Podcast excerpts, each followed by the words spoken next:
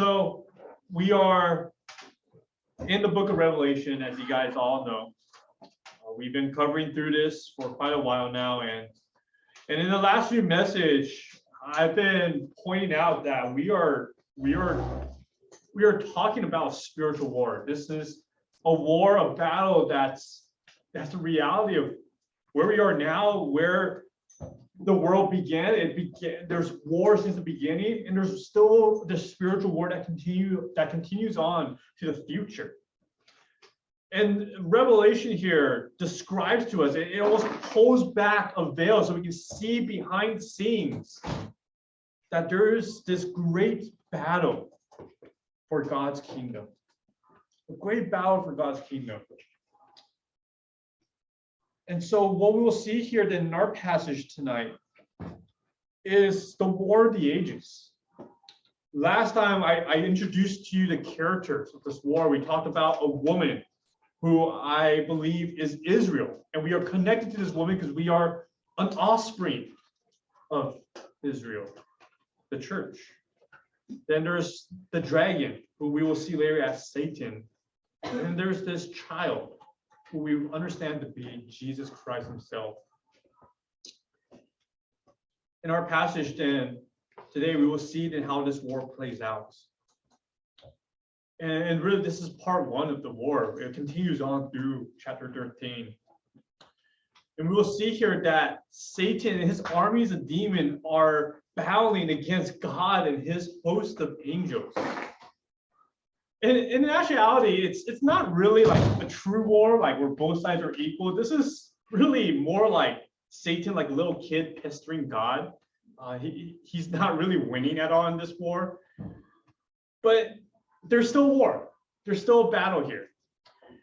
And humanity, human beings, we, us, we're not stuck in the middle of this battle. We're not like innocent beings here. We, every person here, every single one of us have to decide whether we are on God's side or Satan's side.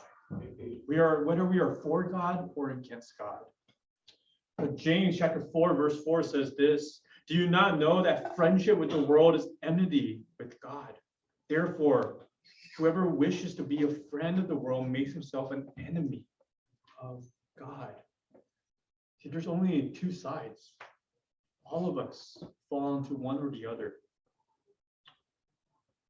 And that means even today, right now, wherever you may be at with your life, whether you're here, you say you believe in Jesus Christ as Lord, do you understand what that means? Do you understand that impact of that statement that you're making in your life today? Do you understand that what this means is you're taking a side in this war? How does that play out in your life? How does that play out in your daily walk? How does that play out when you go to school, when you wake up in your bed, when you turn on the computer? How does this reality of a war and the fact that you are choosing the side, how does that play out in your everyday life? You see, though Revelation is about the future, and though we will see this great grand battle that will signify the end, the beginning of the end, the present time right now is really a training ground preparing us for this end. And so this evening, I want to present to us the three ways that Satan fights in this war. And these three ways will tell us then how we ought to continue to battle on. But here is the good news that we will see from this passage. What Satan is mounting on here is a losing battle. He's losing in this battle.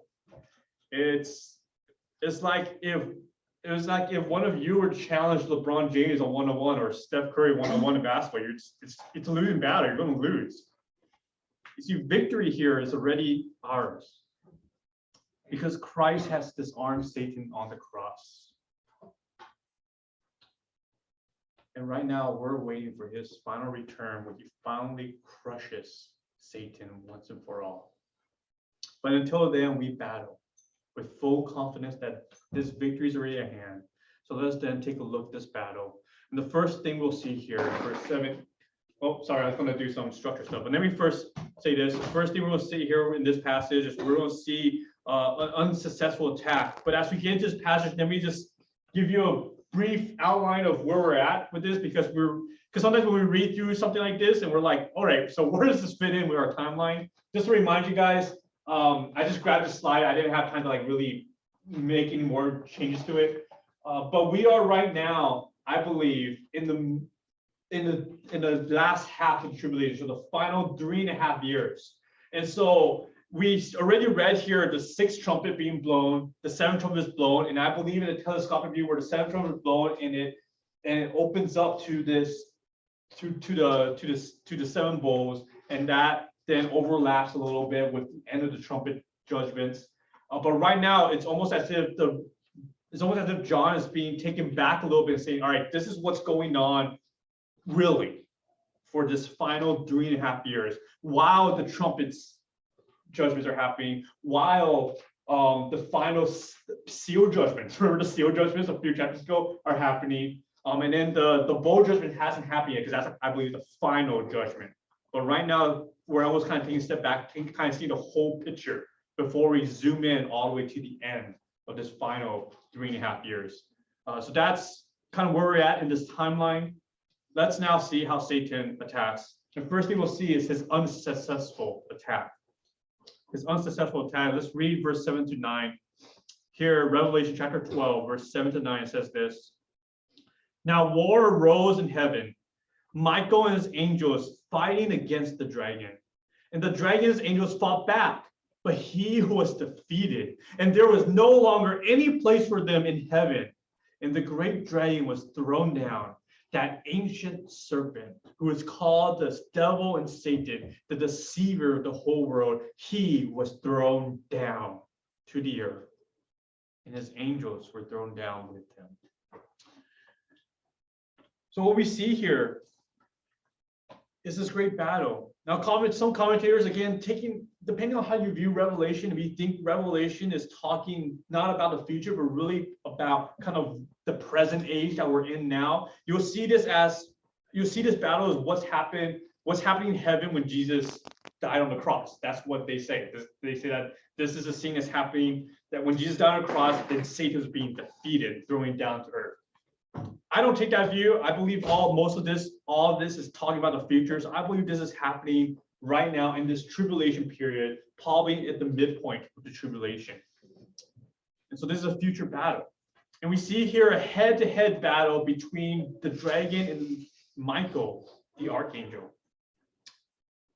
Now, Michael, uh, he he's an archangel that appears throughout Scripture. He he's usually portrayed in Scripture as God's general. He's usually leading an army against forces of evil. And here, this war that we see here, this war between Michael, his angels, against the dragon, his his angels, it was no match. The, the, the text really emphasized how Satan is defeated and how he was thrown down to earth. He, he lost. He lost and now he was kicked out of, of heaven. Then identity dragon here is given to us in verse 9, and this is important for us to look at. It says here that he is the ancient serpent, which is reminding us, showing us that this is the one since the beginning, just the one who tempted Eve and caused humanity to fall. This is why we live in sin today. It's because of him, the ancient serpent, who is called the devil and Satan, the deceiver of the whole world. See, Satan has always been, again, battling God. He's always sought to overturn God's creation and claim a kingdom for his own. Satan here wants to present the kingdom of darkness and evil. And we see here a blatant attack against heaven. And sometimes Satan's attack against us, the church, is as blatant and clear as this battle scene. And it's a reminder. It's a reminder for us Christians today that we live in a world. We live in a world that's that's not at peace. That's not at peace. We think about the church today. The church today is being persecuted. We, we understand that there are underground churches across the world. We we live here and we're complaining about churches shutting down, going online, and we think the government is oppressing us, but man, there are churches out there, they can't even meet publicly at all. They, no one should know they exist. I mean, just, I this is how bad it is out there. We think about other things of how ch- the church is being attacked. We think about video clips of ISIS assassinating Christians publicly on video. We think about the underground churches in China, North Korea. And then that's all to say that, yes, even where we live in today in America, we do, church too also face attacks. Whether that's from atheists, whether that's from LGBTQ advocates, they attack specifically the church and what we teach about gender and sexuality. And there are other groups who seek to attack the church.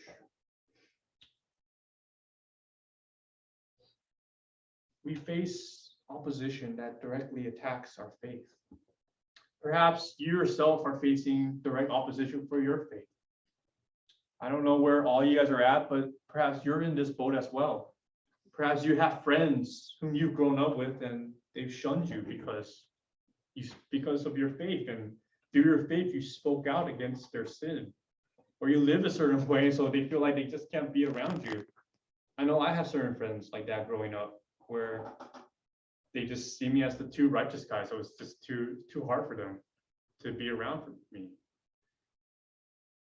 Perhaps you were you're in a classroom and you were sh- shamed by your professor for believing god. I don't know how many guys take religious studies classes and seeing things like that. I remember seeing that when I was in college, stepping into religious studies class, and the professor put a whole panel of students up there, and any of them who defended God, he actually questioned them harder than the other students.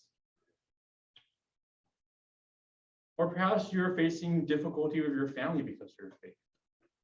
You have difficult conversations with them, and perhaps they challenge you in your faith because that's oftentimes the hardest challenge.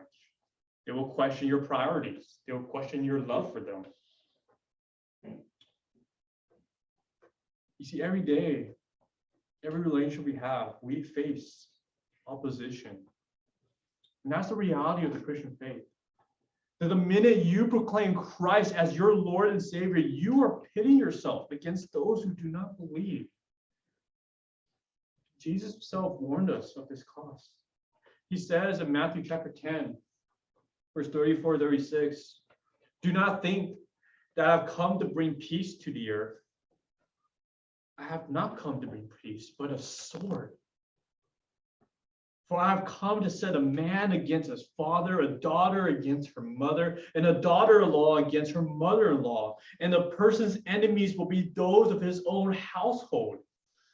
I mean, Jesus here is being frank about what he's doing. He's saying, if you follow me, if you follow me, it's going to bring in a division between you and the world.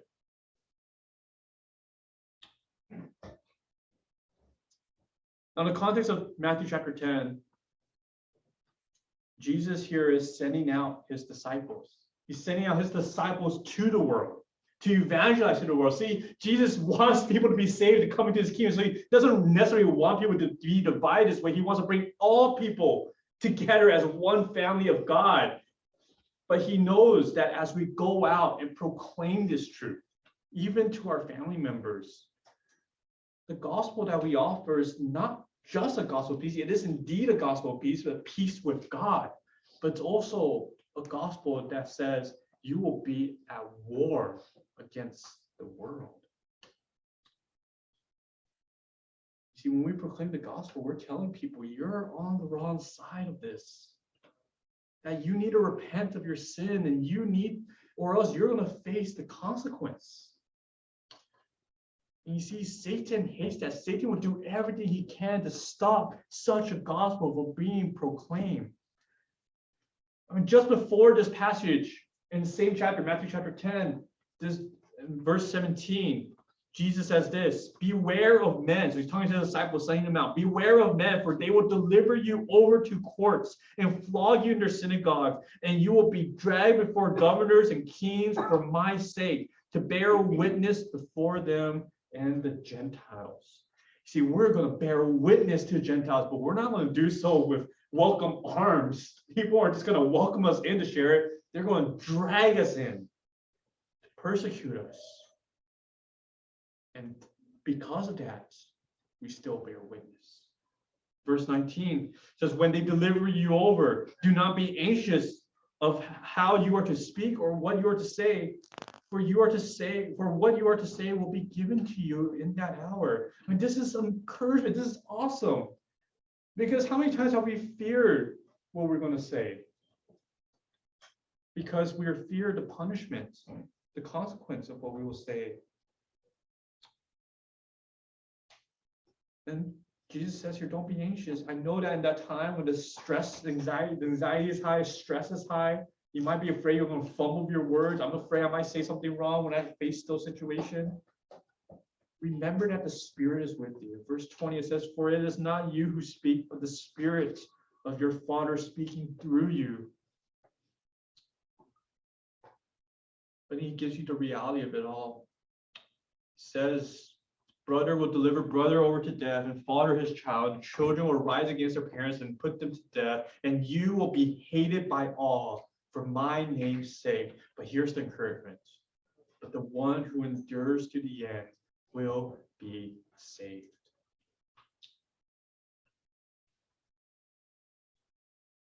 We bring the gospel to people. We realize what we're bringing to them, what we're presenting to them is that there is indeed a war going on. That this is not just saying come together, we'll sing kumbaya, but this is here, join this army, church. And we're going to be at war against Satan in this world. And keep that in mind as we talk about even the gospel day that we're trying to train ourselves for, that we're preparing ourselves for. We're inviting friends, we want to invite them. We want them on our side. We want them to come to accept Christ as Lord and Savior and come to know our awesome God. And we do it out of love. Indeed, we do. But we also recognize we also recognize that when we offer them peace, that peace cannot be gained without war. That conquering the evil of this world requires some kind of battle. That battle was won on the cross. And that battle continues forth from there.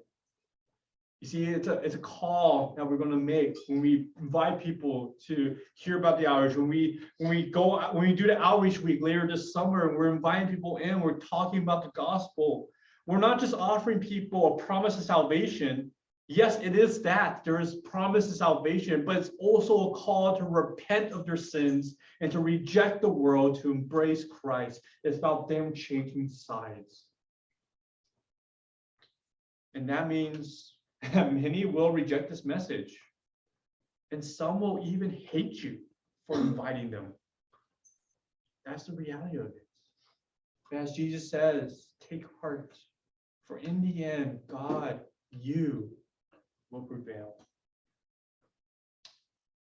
Coming back to Revelation, see here that we can have confidence that we will prevail in the end because God here sends Satan down, the deceiver of the world, throws him down to earth. And in verse 10, this is what it says. It says, I and I heard a loud voice in heaven saying, Now the salvation, the power, and the kingdom of our God, and the authority of his Christ have come. For the accuser of our brothers have been thrown down, who accuses them day and night before our God and they have conquered him by the blood of the Lamb and by the word of their testimony, for they love not their lives even unto death.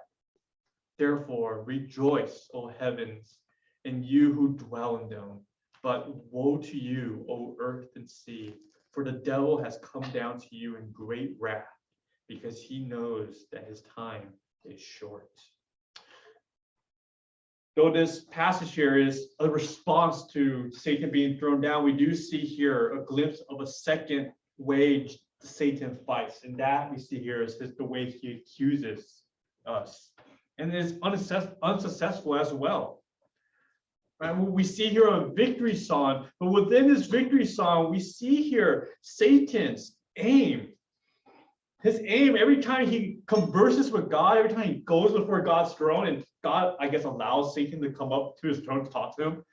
But God, every time he has a conversation, Satan, his his aim, his motivation is to accuse us. To accuse us. Well, we see this most clearly in the book of Job. Uh, if you guys don't know the story of Job, Job is this righteous man, and all of a sudden he just lost everything. I mean, he's just, you know, just doing doing his chores out in the field, and suddenly his servant comes and says, You lost it all. And it was just the worst day of his life. But in Job chapter one, we get a sneak peek of what's happening here. Job doesn't see this, Job doesn't know this, but we get this because it was written down for us. In Job 1, verse 9 11 says this Then Satan answered the Lord, said, Does Job fear God for no reason? So Job, so Satan is questioning Job's righteousness. Does Job fear God for no reason? Have you not put a hedge around him and his house and all that he has on every side? You have blessed the work of his hands, and his possessions have increased in the land. So Satan here is saying, No wonder Job is righteous. No wonder Job believes in you. It's because you blessed him with so much. Why would he have anything to complain? So here's what Satan says But stretch out your hand and touch all that he has, and he will curse you to your face. See, Satan here is accusing Job that his righteousness was just an hour of righteousness. In his heart, he did not truly believe in God. That was Satan's accusation here. And that's what he does for every single one of us. Satan targets faithful believers. He has no reason to target unbelievers. They're, they're not with God. Satan's target is always faithful believers. And his goal is to make you feel unworthy and guilty before God. To make you think that you have no relationship with him. To make you think that God is not on your side. How many times have, have you sinned and felt too ashamed to go to God in prayer? How many times have you sinned? Perhaps you feel too ashamed to go out to your small group because you just can't face them. Can't stand the fact that you're going to hide this again or lie to them or just, it's just too hard to talk about it. How many times you sinned and feel so guilty that you can't even come out to church because you feel like you don't deserve to be in the presence of God? You see, Satan is a great deceiver. He's one who will accuse us of our sins. And what he's what he's doing here is he's taking the truth and he's twisting it. He's twisting those truths in order to enslave you in sin and guilt. Because the truth is this that we are indeed sinners. Yes, that is true. We are born sinners. And yes, none of us deserve God's mercy. That all of us are indeed born under God's judgment. We see how Satan, he'll take that truth, but he'll twist it and he'll whisper into our hearts, convincing us that we need to work to do better, that we need to earn God's favor again. Satan will do whatever he can to make us feel like we are not with God, our relationship is so broken. The only way to fix it is that you have to fix it, or you have to run away. And what that does is it leads us to fail even more. Why? Because we know that no man can save himself. And so then the guilt amounts and the cycle continues, and you go deeper, deeper down in your guilt. You see, guilt here is one of the greatest issues that humanity faces. I mean, just listen to our culture today in terms of how they talk about guilt. That, we all deal with guilt. Every single human being deals with a level of guilt. Consider a few things that society may tell you our culture may tell you that, hey, your problem is not with you. Your guilt is not real. It's it's actually unfair expectations and standards that were set on you. It was just it's just unfairness of this world. You're okay. Or perhaps they'll tell you, hey, all you need to do is just vent. Just just let it all out, and it's okay because you know once you just let it out, then things will be cool. Or maybe you heard this before. All you need to do is just forgive yourself. See, our society, they're trying to wrestle with guilt. They're trying to say, hey, forgive yourself. They're trying to say, hey, just let it out. It's okay. And I do admit they have good intentions. I'm not questioning their intentions. You have good intentions, but they missed the mark. They missed the mark. See, sin is real. And sin, yes, does deal with your sense of guilt. And guilt here is not just a feeling, but you're standing before God. But the reality of sin is that it's not just about you, it's about the person you offended, which is God. And it's in God alone that we can find true forgiveness and atonement for our guilt. See, Satan here doesn't present the whole story. Yes, we are guilty. But God sent his son, Jesus Christ, to the cross to pay the debt of your sin. And through Christ, that work is now complete, a righteousness achieved. And that righteousness is given to us as a gift. We don't have to work for it, it's given to us as a gift. Romans chapter 3, verse 23 25 tells us exactly this. For all, every single person, all of us have sinned and we have fallen short of the glory of not ourselves, not the world standard, but the fallen short of the glory of God. But the whole story is this. And we are also, those who believe, are justified by his grace as a gift through the redemption that is in Christ Jesus, whom God put forward as a propitiation meaning God paid our debt, paid our debt to Him. God paid it Himself by the blood of His Son to be received by faith. This is exactly how we defeat Satan's accusations. It tells us here, Revelation chapter 12, verse 11, saints, the saints have conquered the accuser by the blood of the Lamb and by the word their testimony. What a wonderful news that is. And so, how do you free yourself from the cycle of guilt and sin? What you do is you die to yourself and you live for Christ.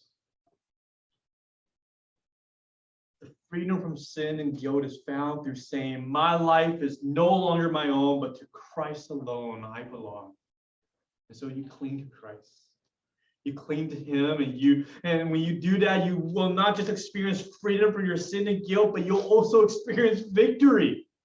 Victory that was won blood bought on the cross. And you will overcome satan and his accusations against you.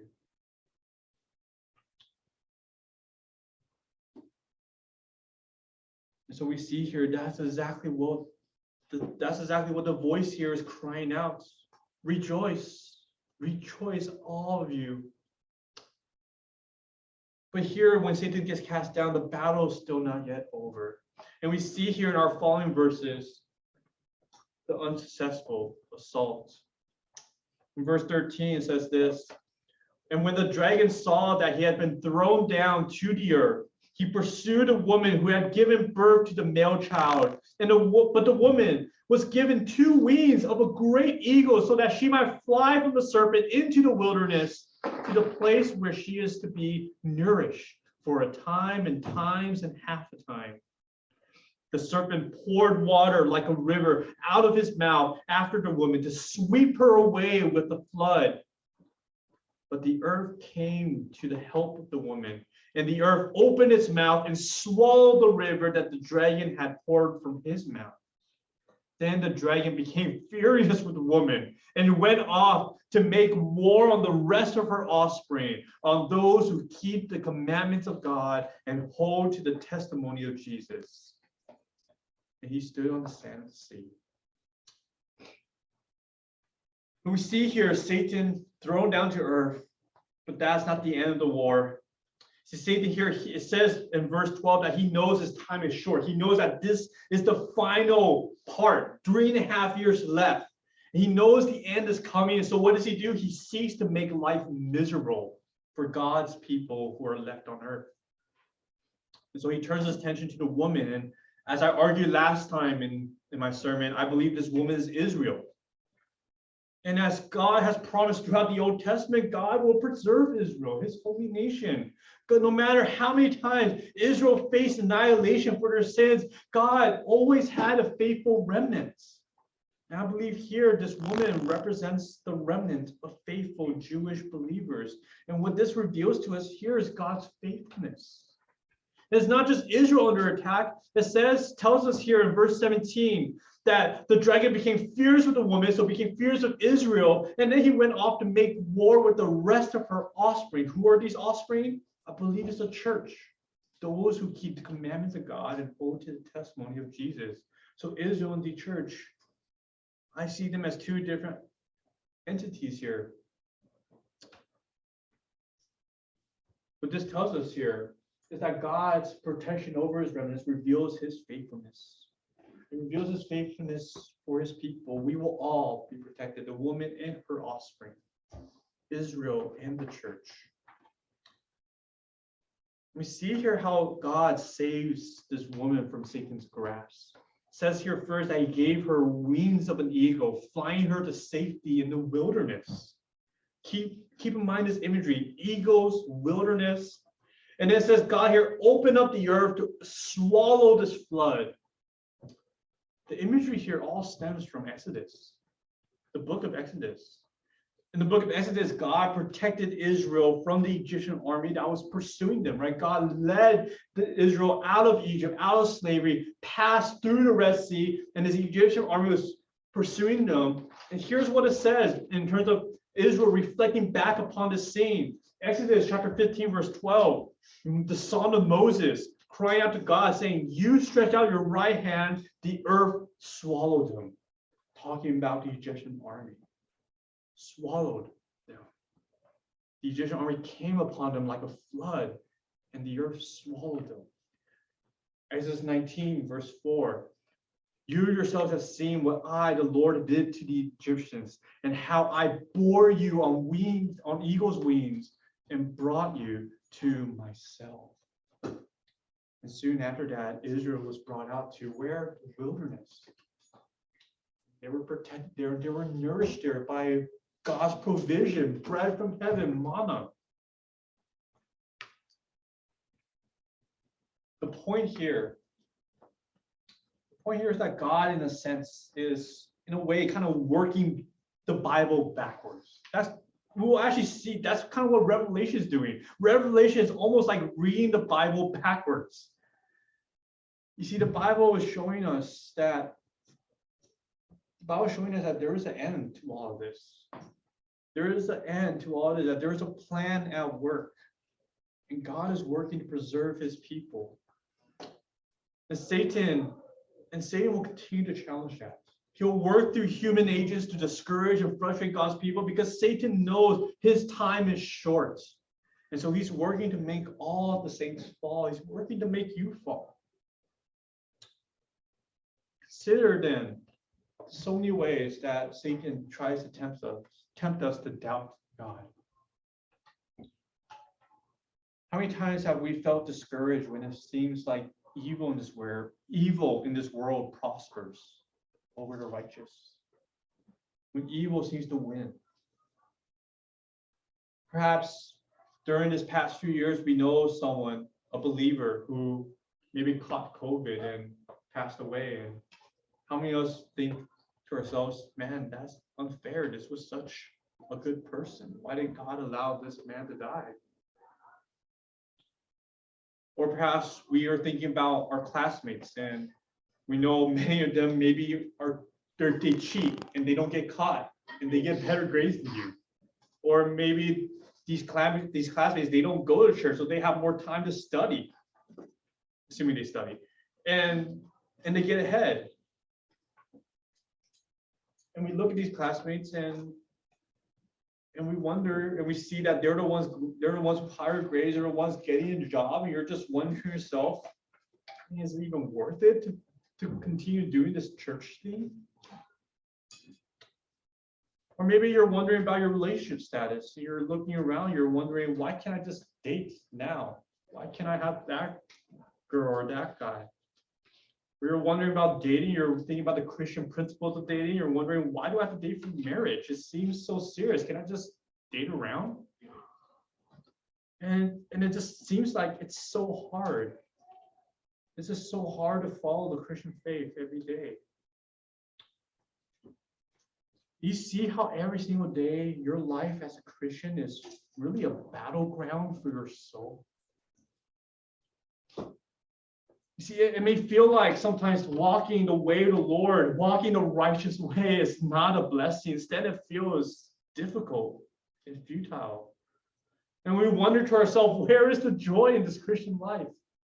Where is the joy in this Christian walk?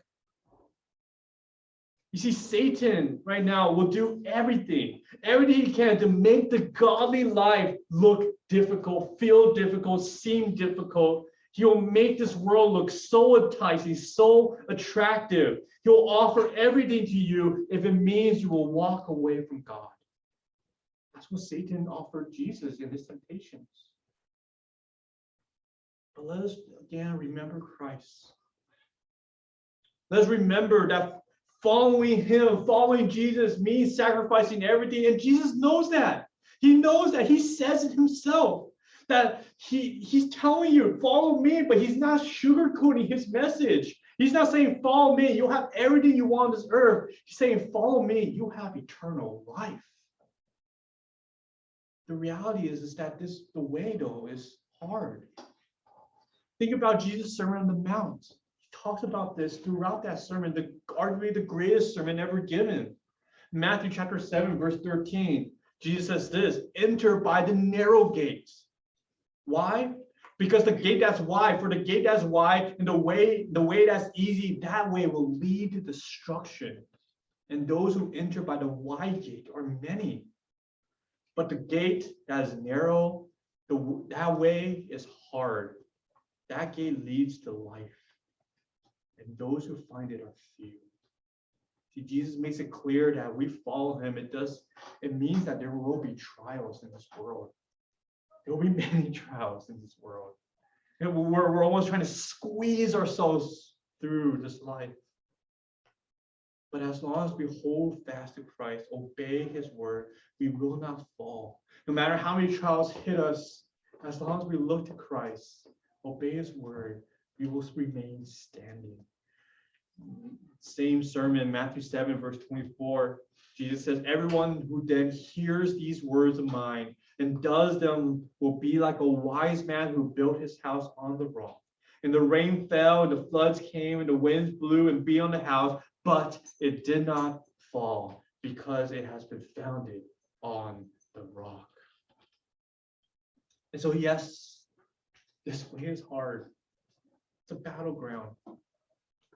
Jesus reminds us that the way of the world leads to destruction, but the way of the righteous, the narrow way, leads to life. But remember the beginning of the sermon, the beginning of the Sermon on the Mount, Jesus says, Blessed are indeed the poor in spirit, those who are broken from the difficulties of the world, broken from battling every day, from making righteous choices, those who are broken, contrite, and humble in spirit, knowing how difficult it is to live and walk in this world. Blessed are the poor in spirit, for theirs is the kingdom of God. Spiritual warfare, this battle against Satan, what it does, is it turns you, it, it reminds you, it, it takes your eyes to, to look upon God and His Word, to look upon Christ and His righteousness, to look away from yourself and say, I believe in Him. I believe in His work. I believe that all that Christ has done has been given to me as a gift. And that's the greatest thing that I will ever treasure. And you'll realize that all this, the gospel, this Christian walk, the cross, everything about it, all this has been won by God, and we didn't even lift a finger. This is the greatest news of all. We see this spiritual war here, and it's and it's, yes, the spiritual war is all coming to fruition, all coming towards a point that we see here in Revelation chapter 12. But this war, yes, is happening among us right now. And the main purpose of knowing about this future end to this war is to remind us to get ready, to remind us to endure to the end, to gird yourself, to wash your life. How many times have we heard those kind of sermons? Be prepared. Because again, I believe this is future times, but who's to say this seven-year tribulation won't begin tomorrow? Who's to say that we will, all of us will not be in the midst of all this? And that however Satan may be attacking you now, it's going to be 10 times worse here if we are ever to reach this period. Are you prepared to stand for the Lord? See, Revelation reminds us that this world does not get better as time goes on. In fact, we see here more unrest, more violence, more evil, and yet it's all going, it's all going according to God's plan. God is constantly at work, and He will preserve you to the end. Hold on to Him, recognize that we have it all in Christ. And so the big idea is this preserve joyfully. Preserve joyfully in Christ, who vindicates you from Satan's accusations and protects you from Satan's attack. And if you're here tonight and perhaps you have not made a confession as to Christ as Lord and Savior, or perhaps you're here tonight, you realize you haven't been as serious about your walk with Christ. You haven't been serious about committing your life to follow Jesus as Lord and Savior. I want to invite you to give your life over to Christ today to, to recognize that the guilt of your sins, that yes, you may feel trapped, but realize that there's a way out. There's a way to atone for your sins. Is not by forgiving yourselves. It's not by just just blaming other things, but to truly be free of your sin and guilt is through Christ. Follow him. And yes, that means you will sacrifice your life. Yes, that means life will get harder because walking righteously in this world is hard. Yes, that means you will feel the pain of separation from your friends and family who do not walk with you in the Lord. Yes, it means that you will sacrifice time, money, resources, all for God's kingdom. But the point of it all is not the sacrifice, but it's the reward that you'll gain when you make that sacrifice. It's a reward that we were all created to enjoy. It's a reward of knowing Christ and being redeemed and secured by his blood for all eternity. It's a reward of knowing that victory is ours. We are indeed blessed to know our God, our Lord and Savior. Let's pray. Father, we thank you for your word your word that gives us this amazing truth about who you are. That shows us the reality of this world, that within this world, there is indeed a battle for our souls. And I thank you, God, that you have purchased and won our souls on the cross by your blood. What a wonderful gift. What a wonderful truth. Lord, may we never allow that truth to be tainted or twisted in our minds. May we cling to your word that reveals your truth, and may we abide by it. Lord, most of all, may we treasure this truth. Consider it as the joy of our lives.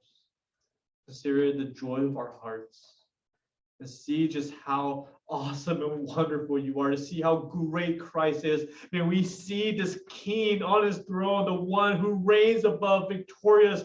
This King loves us and invites us into his presence. Lord, let us go to you then and continue to pursue you because you are worth everything. Thank you, God, for your grace. I pray all this in your name. Amen.